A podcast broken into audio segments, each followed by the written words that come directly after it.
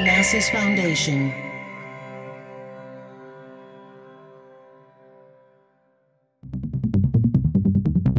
Dublab.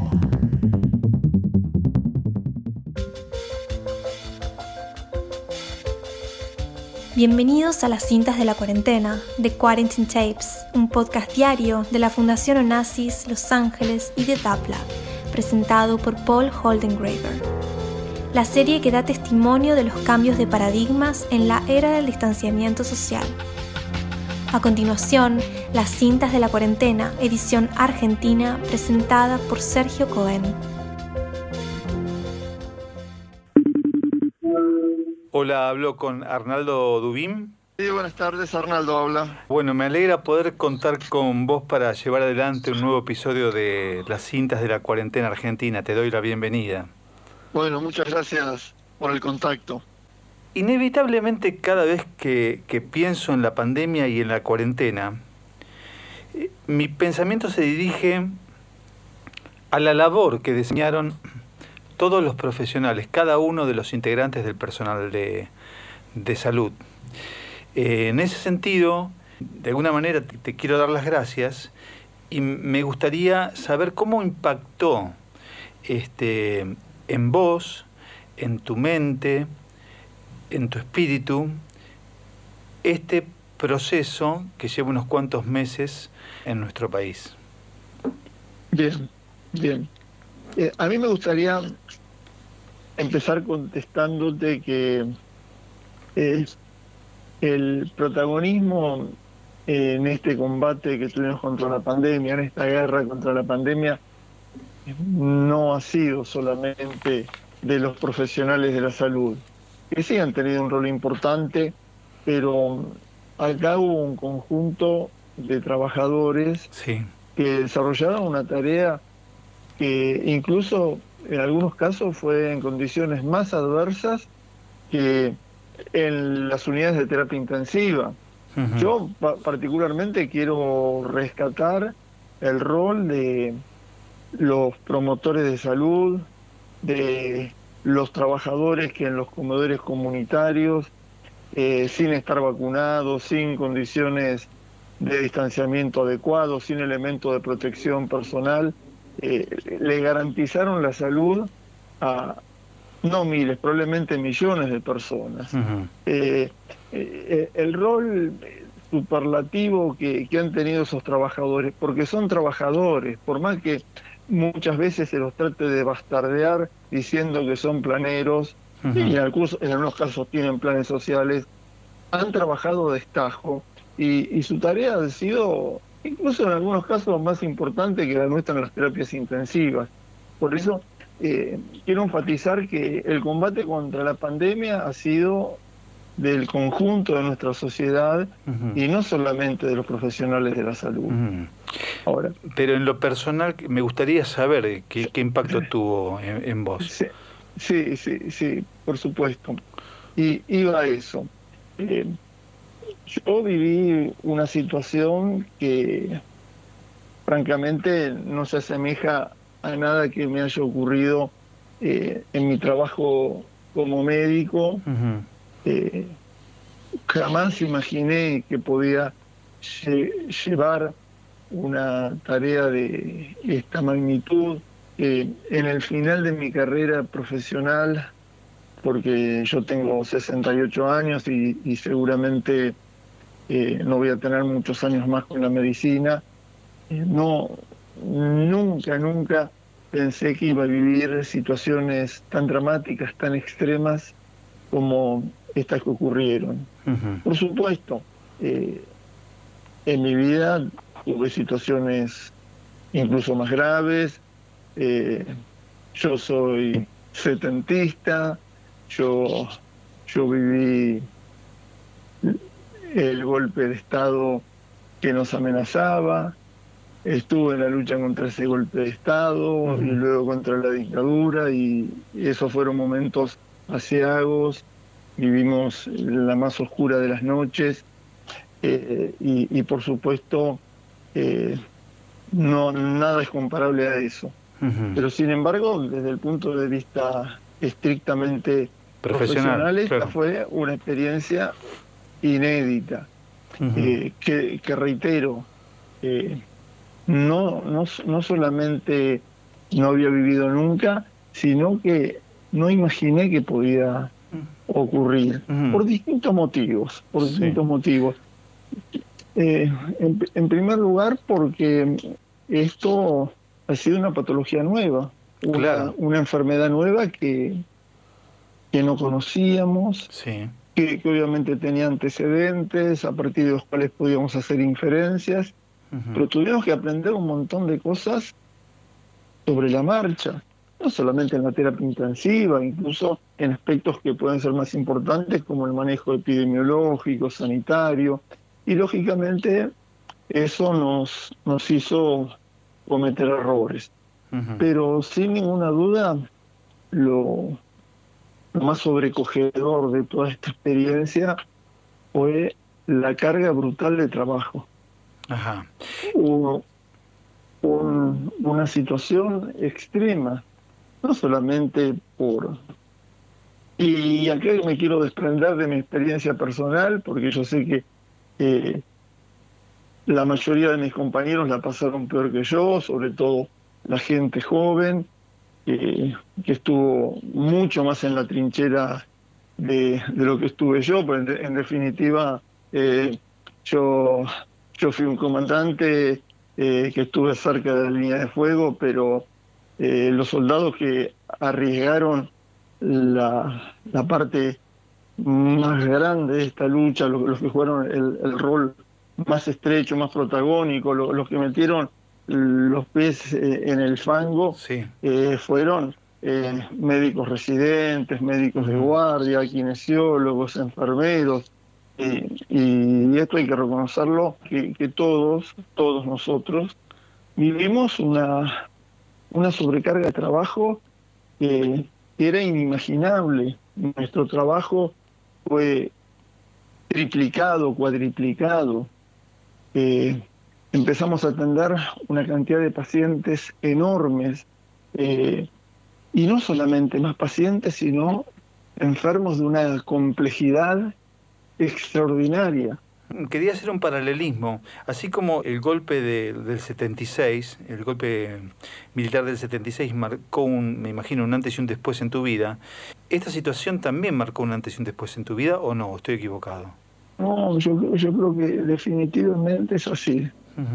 Eh, esta fue una experiencia extraordinaria y particularmente para mí extraordinaria porque, insisto, yo estoy probablemente en los últimos años de mi vida profesional.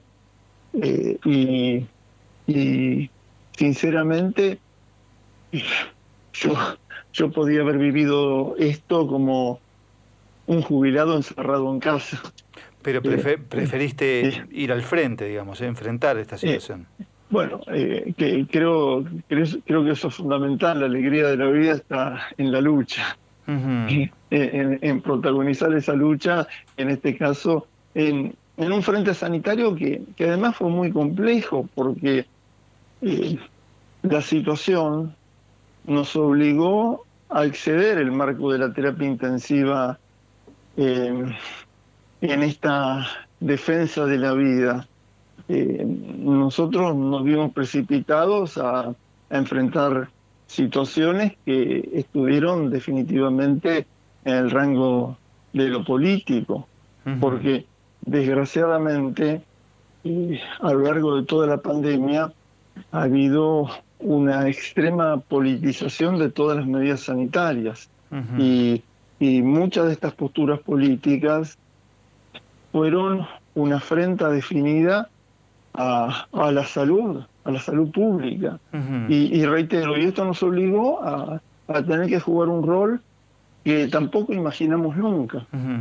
Yo querría que eh, me describas cómo es un día en terapia intensiva, ¿cómo resulta llevar adelante esa tarea? Porque en realidad pienso que hay mucha gente que la desconoce, no le interesa, no lo sabe, pero hay otros que están este, intrigados y que merecen que se les cuente cómo es.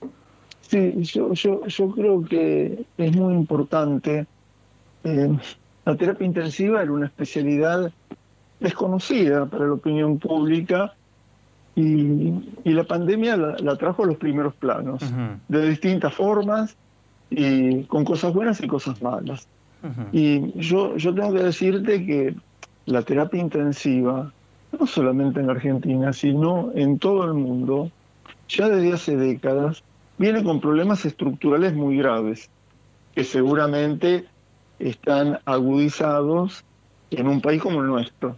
Problemas, problemas que tienen que ver no con el recurso físico, tecnológico, sino con la carencia de intensivistas, de enfermeros, kinesiólogos, farmacéuticos, médicos, intensivistas. Y esto tiene diferentes explicaciones. La, terapia intensiva está asociada a lo que se conoce como un estilo de vida negativo. ¿Qué es el estilo de vida negativo? Muchas horas de trabajo, ah, mucho esfuerzo físico, eh, guardias prolongadas, y con, con, mucho, con, con, mucho, con mucho estrés físico, emocional, el contacto permanente con el sufrimiento, el dolor, la angustia, la muerte. Y, además está mal eh, remunerada, es así. Bueno, bueno, bueno. Y, y además de estas condiciones de trabajo eh, específicas de la enfermedad por un lado, pero también relacionados con cómo se dan las relaciones de trabajo en la Argentina, con remuneraciones, como vos decías, bajas, eh, que obligan al pluriempleo, y que fue un tema muy crítico, sobre todo en la primera ola, porque este pluriempleo fue uno de los condicionantes de el brutal contagio que hubo entre los trabajadores de la salud. Bueno, pero a mí me gustaría volver al, tema este, que te decía, de este estilo de vida negativo, eh, que, hace que los médicos elijan otras especialidades que además están mejor remuneradas, que permiten estar más tiempo en casa. Y desde mucho tiempo antes de la pandemia, en la Argentina particularmente, la terapia intensiva se hubiera paralizado de no ser por los médicos extranjeros, fundamentalmente ahora colombianos y bolivianos, que vienen a la Argentina a formarse, a hacer la residencia y, esos médicos, frecuentemente denostados por xenófobos patéticos, eh, no solamente nos dieron una ayuda extraordinaria antes, sino que fueron un pilar esencial en la lucha contra la pandemia. Entonces, así llegamos a, la pandemia. Y, la pandemia no solamente desnudó estas deficiencias estructurales de nuestra especialidad, sino que las agravó notablemente las, las agravó porque ahora la carga de trabajo fue enormemente mayor. Eh, estos son pacientes muchísimo más complejos. Eh, para ponerte un ejemplo, eh, yo habitualmente en mi terapia intensiva manejo un promedio de 10, 12 pacientes, de los cuales hay 3, 4, 5 ventilados mecánicamente. Ahora tuvimos que ampliar nosotros sectores llegamos a tener 28 pacientes ventilados mecánicamente, eh, pacientes muy complejos, muy difíciles, que, que, obligan a un trabajo enorme. Por ejemplo, eh, te doy un detalle nada más. Sí. Muy frecuentemente a estos enfermos hay que ponerlos boca abajo, porque ventilados mecánicamente en decúbito prono, eh, la oxigenación mejora y la enfermedad puede revertir más rápido. y, dar vuelta a un paciente, una cosa que parece tan banal como poner boca abajo a un paciente, demanda de la acción conjunta de, tres o cuatro profesionales. Y, y, cuando en una sala de 28 pacientes la mitad la tenés boca abajo, eh, esto lleva un tiempo enorme. Eh, el tiempo involucrado también en colocarse y, retirar los elementos de protección personal. Eh, proceso en el que además está en riesgo la salud propia. ¿El, bueno, ¿El temor aparecía en vos, digamos, el temor al contagio? ¿Estaba presente? Sí, por supuesto, todos, todos tuvimos temor a contagiarnos. Además, viste eh, compañeros que, que, que, se enfermaban, que perdían la vida, me imagino que todo eso... Este, sí Sí, por, supuesto, porque ya no, nuestras filas que habían llegado a la pandemia bastante escasa de gente fueron raleadas por la enfermedad. Sobre todo durante la primera ola en que no estábamos vacunados, muchísimos compañeros se contagiaron, eh, lamentablemente algunos fallecieron, otros no volvieron a trabajar y, muchos quieren dejar la especialidad después de lo que vivimos.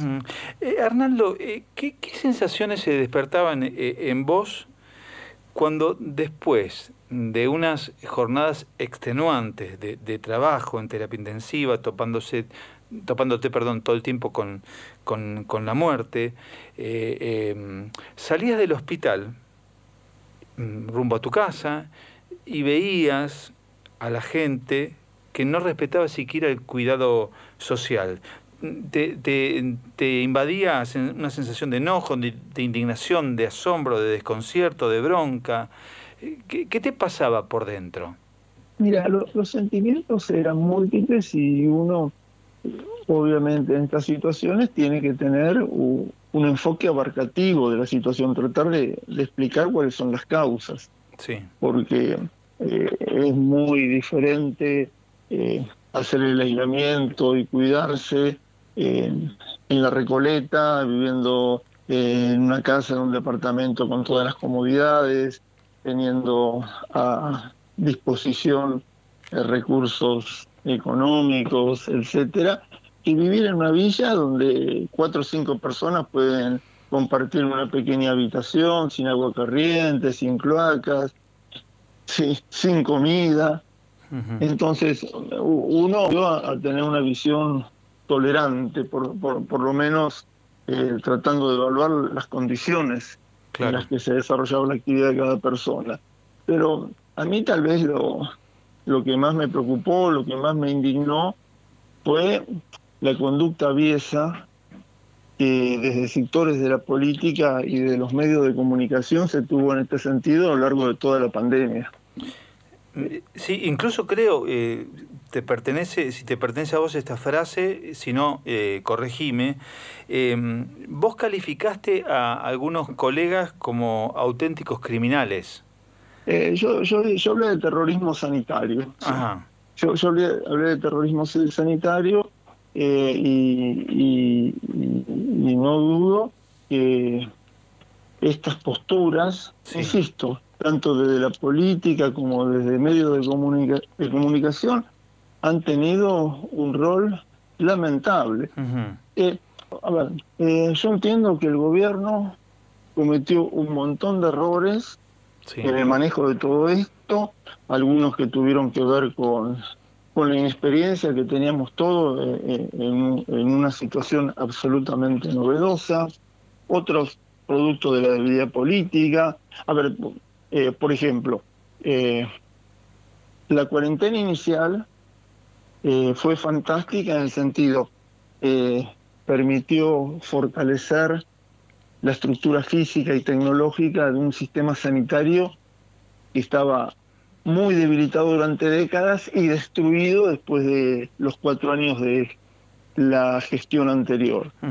Eh, esto fue muy, muy importante porque en definitiva en la Argentina, que a diferencia de muchos países, incluso de, de países del primer mundo, todos tuvieron la posibilidad de ser atendidos en un hospital. No tuvimos que, apilar muertos ni... Eh, eh, eh, exactamente. Aunque después vamos a discutir una cosa que, que, sí ocurrió, que fue el colapso, el colapso sanitario.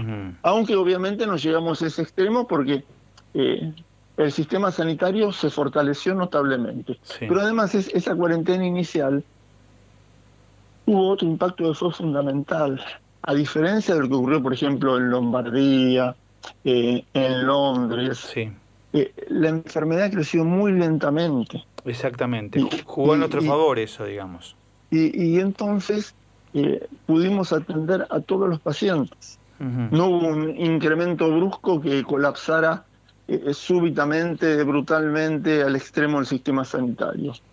Sí, sí tengo que decirte que durante la primera ola y mucho más, mucho más durante la segunda, hubo lo que yo defino como colapso sanitario. ¿Qué es colapso sanitario? Pero el colapso no es solamente los muertos apilándose en las calles. Por supuesto que no. Eh, yo, yo defino colapso sanitario como el de los sistemas hospitalarios, en este caso de su eslabón más débil, la terapia intensiva, por insuficiencia de recursos físicos, tecnológicos, humanos, de medicación y de insumos para poder afrontar todos los requerimientos que impone una pandemia que en, el pico de la segunda ola fue brutal. Entonces, el, el marcador, el, inevitable y lamentable marcador del colapso sanitario es el aumento brusco de la mortalidad. Esos números que en algún momento dio a conocer el gobierno de Buenos Aires, de que dos de cada tres pacientes que ingresaban a terapia intensiva no se recuperaban, fallecían. Y nosotros hicimos un estudio acá en la Argentina, un estudio que fue publicado en Lancet Respiratory Medicine, una revista importante, en el que analizamos las causas de la mortalidad durante la primera ola. ¿Y cuáles eran? Y, nosotros, eh, obviamente, encontramos algunos elementos que eran absolutamente lógicos, como la gravedad de la enfermedad, el compromiso respiratorio, cardiovascular, renal, eh, los antecedentes del paciente, la edad, las comorbilidades, por ejemplo, cardiovasculares, eh, respiratorias, pero el tipo de tratamiento, cómo se hacía la ventilación mecánica, esto en realidad no tiene nada novedoso. Pero hubo dos elementos que nosotros identificamos como predictores independientes de mortalidad. Uno de ellos fue la intubación y la ventilación mecánica fuera de la terapia intensiva. Algo que durante la primera ola no fue tan frecuente, pero en el pico de la segunda ola, en la cuarta parte de los hospitales del país, era necesario intubar y ventilar mecánicamente afuera de la terapia intensiva, porque la terapia intensiva no daba más. Esto es un factor de riesgo independiente, algo que hace que lamentablemente los pacientes se mueran más. y, el, y el otro elemento pronóstico que identificamos fue el mes de internación. Vos sabés que cuando aparece una enfermedad nueva, como en este caso el COVID-19, lo esperable es que la mortalidad vaya disminuyendo a lo largo del tiempo porque se adquieren nuevos conocimientos, experiencias, se desarrollan tratamientos novedosos. Pero acá fue al revés. Acá fue al revés. Claro. Acá fue al revés. De modo que si vos te internabas en septiembre u octubre, te iba mucho peor que en abril o mayo. En el mismo lugar, con los mismos antecedentes, con la misma gravedad. Y eso tuvo que ver con la sobrecarga, con la tensión que se vivió en el sistema. Es, lo que yo digo siempre. Eh, esto es fácil, incluso en términos de, fatiga del personal, que, que yo considero que fue el elemento más grave del colapso. Claro, porque no, dan, abasto y me parece, creo yo, que, que, la fatiga induce a cometer errores, ¿no es cierto? Involuntarios. Pero, pero, claro, yo, yo de forma muy burda lo comparo esto con, con el ejercicio. Vos salís a correr. Sí llega un momento en que te cansas y por más voluntad que pongas, corres más despacio. En la terapia intensiva, la fatiga de los intensivistas, de enfermeros, de kinesiólogos y médicos, lamentablemente impacta en una mayor mortalidad.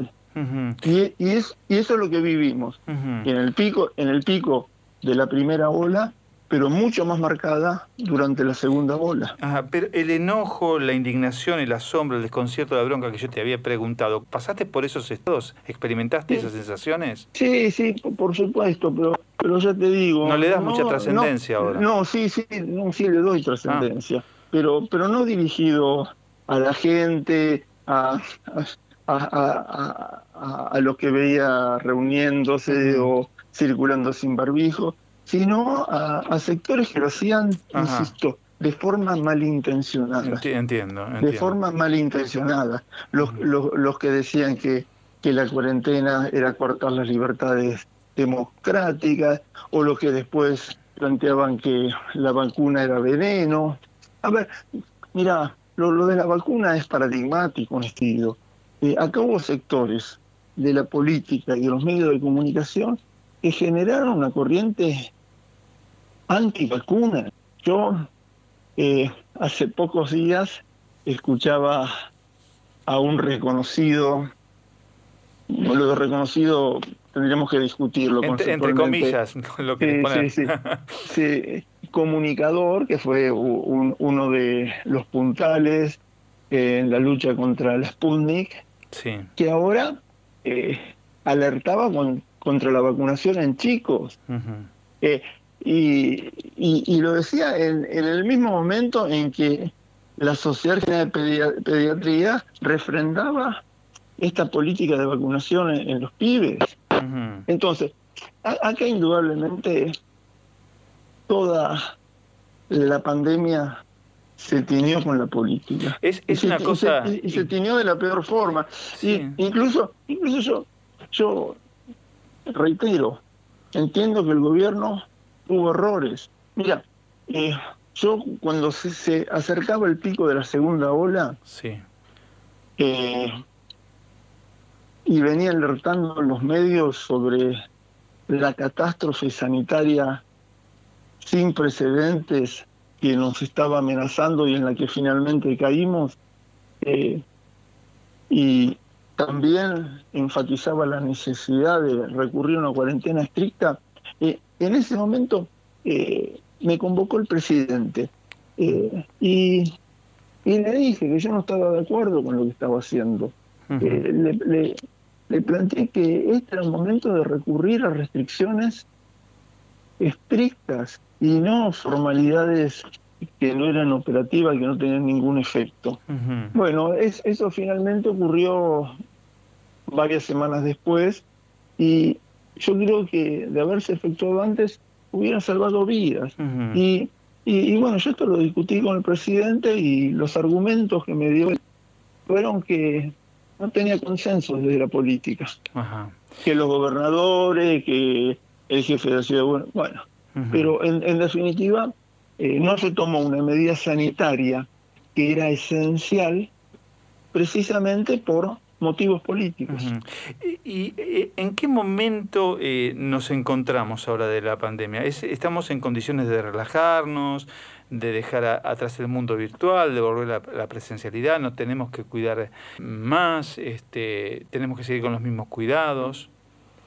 Eh, yo creo que estamos en el mejor momento epidemiológico. llevamos eh, prácticamente cinco meses de descenso continuo de los casos. Eh, hay un porcentaje creciente de la población que está vacunada, más de la mitad de la población tiene el esquema completo. No es suficiente este, este porcentaje, pero reitero, hay una caída que no para, una caída lineal en las últimas seis semanas, día, día a día en el número de contagios, y esto tiene el trasunto en la internación en terapia intensiva que prácticamente ha desaparecido. Yo en las últimas seis semanas tuve una única internación de un paciente con COVID. Y por supuesto, es una excelente noticia, por supuesto. Sí, sí, sí, por supuesto. Y, paralelamente una drástica reducción en el número de fallecidos. De modo que eh, estamos vislumbrando la salida de, la pandemia, o por lo menos entrar a una, una fase de la enfermedad en donde la enfermedad será endémica, esporádica, pero nada en relación a lo que hemos vivido. De todos modos, la pandemia, y acá quiero ser también muy claro, no terminó. No terminó. Sobre todo porque hay amenazas. La variante Delta eh, potencialmente puede generar rebrotes. Esto no tenemos que descartarlo. Es probable que haya un rebrote un rebrote que no va a tener las características ni de la primera ni de la segunda ola, pero puede aumentar el número de contagios. Si se aumentan los contagios, también van a aumentar las internaciones en terapia intensiva y las muertes. Estamos eh, en una carrera entre la vacunación que avanza, que es efectiva, eh, y esta circulación comunitaria de la variante Delta que afortunadamente hasta ahora no es importante y, no hay que menospreciar en este sentido el rol que tuvo en su momento el cierre de las fronteras. Esto que, también desde las políticas fue destruido, de la política y de los medios de comunicación. Arnaldo, lamentablemente se nos está acabando el tiempo. Yo quería agradecerte profundamente precisamente tu tiempo, el tiempo que nos dispensaste, y, este, y decirte que valoro enormemente tu, tu aporte. No, no, muchas gracias a vos por haberme llamado y quedo a tu disposición. Te mando un gran abrazo. Igualmente y ojalá que nos podamos ver pronto frente a frente. Adiós. Adiós, adiós que esté muy bien. To support this show and Dublab's progressive programming, go to dublab.com slash support.